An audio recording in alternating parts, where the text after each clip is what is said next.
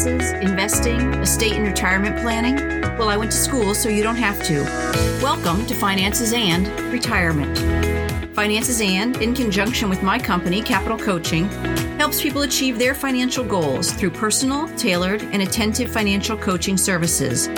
Together, we create a successful financial plan by examining your spending and saving habits and then guiding and educating you to your own personal success.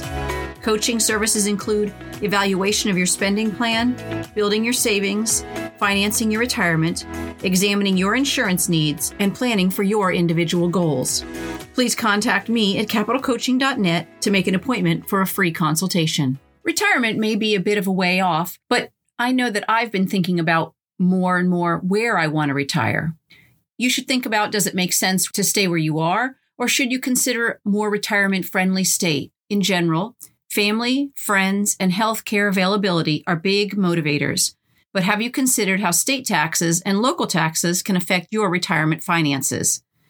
There are some other considerations that all retirees have. For example, how to spend your time, what your lifestyle is, your health needs, long term care, expenses for your budget, Social Security and Medicare, and where to live. Those about to retire need to consider that you'll be living on a fixed income. There is no overtime or bonuses, so budgeting is huge now.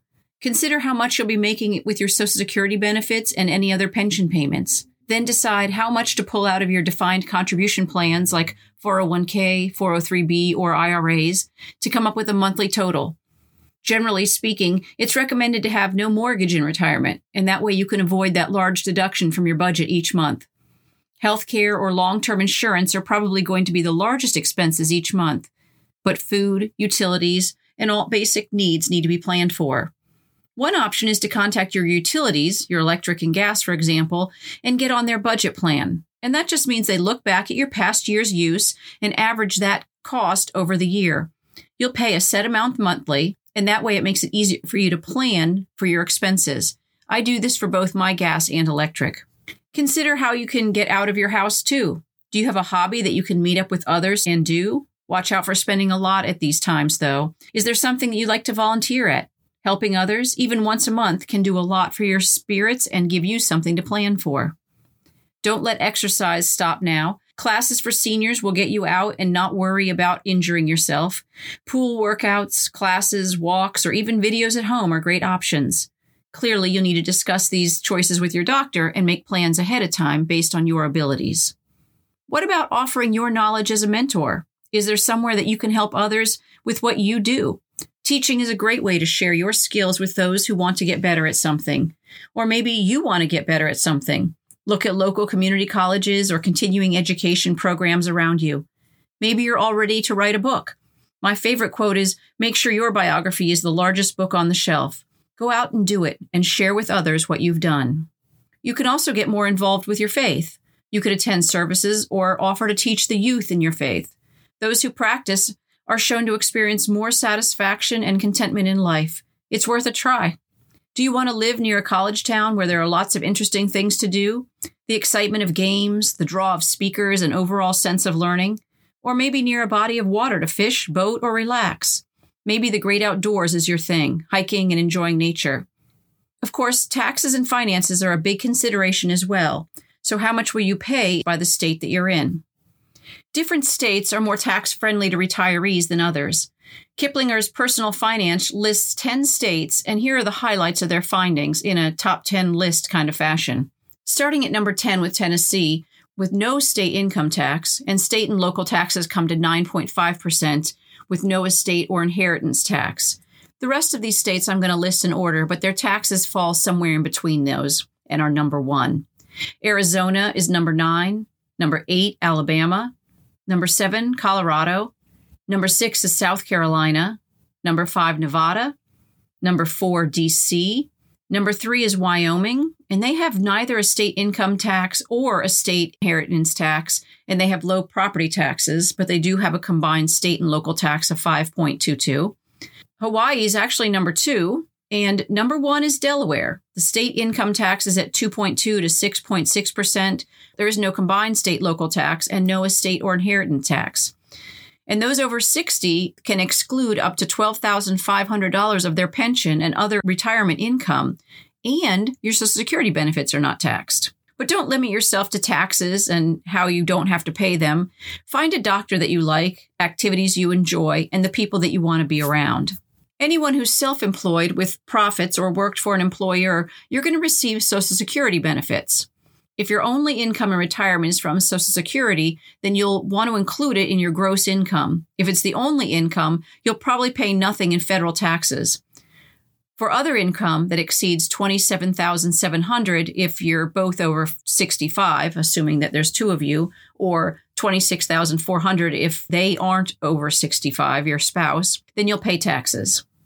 Basically, your income, when combined, your adjusted gross income and non-taxable interest and half of your social security benefits is between 25 and 34,000 for singles and 32 to 44,000 for married filing jointly, you may pay taxes on 50% of your social security benefits. Anything over the 34,000 or the 44,000 and you may pay up to 85% on your benefits. In other words, you're not really considered retired if you're making that much money.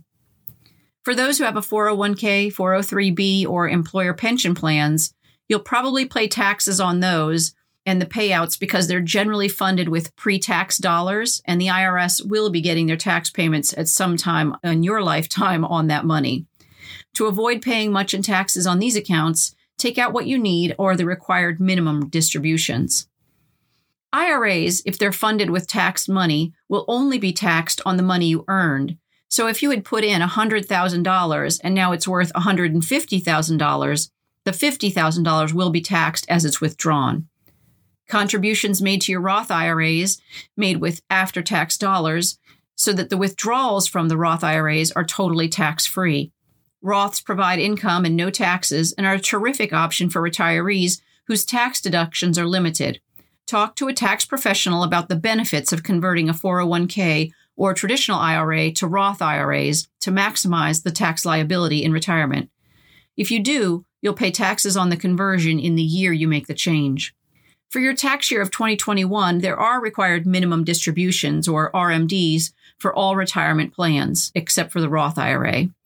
This means that the year you turn 72 years old, you'll have to take out a minimum amount. If you don't take out that amount and take distributions from this, there will probably be a penalty taken, and that's just lost money. To take advantage of your income dollars, you should be mixing up taxable and non taxable sources of your money each year to diversify and minimize the tax impact from your finances. TurboTax lists some tax breaks for retirees, even though in general there are few. The standard deduction is $1,650 for a single over 65 and 2,600 if both are married filing jointly over 65.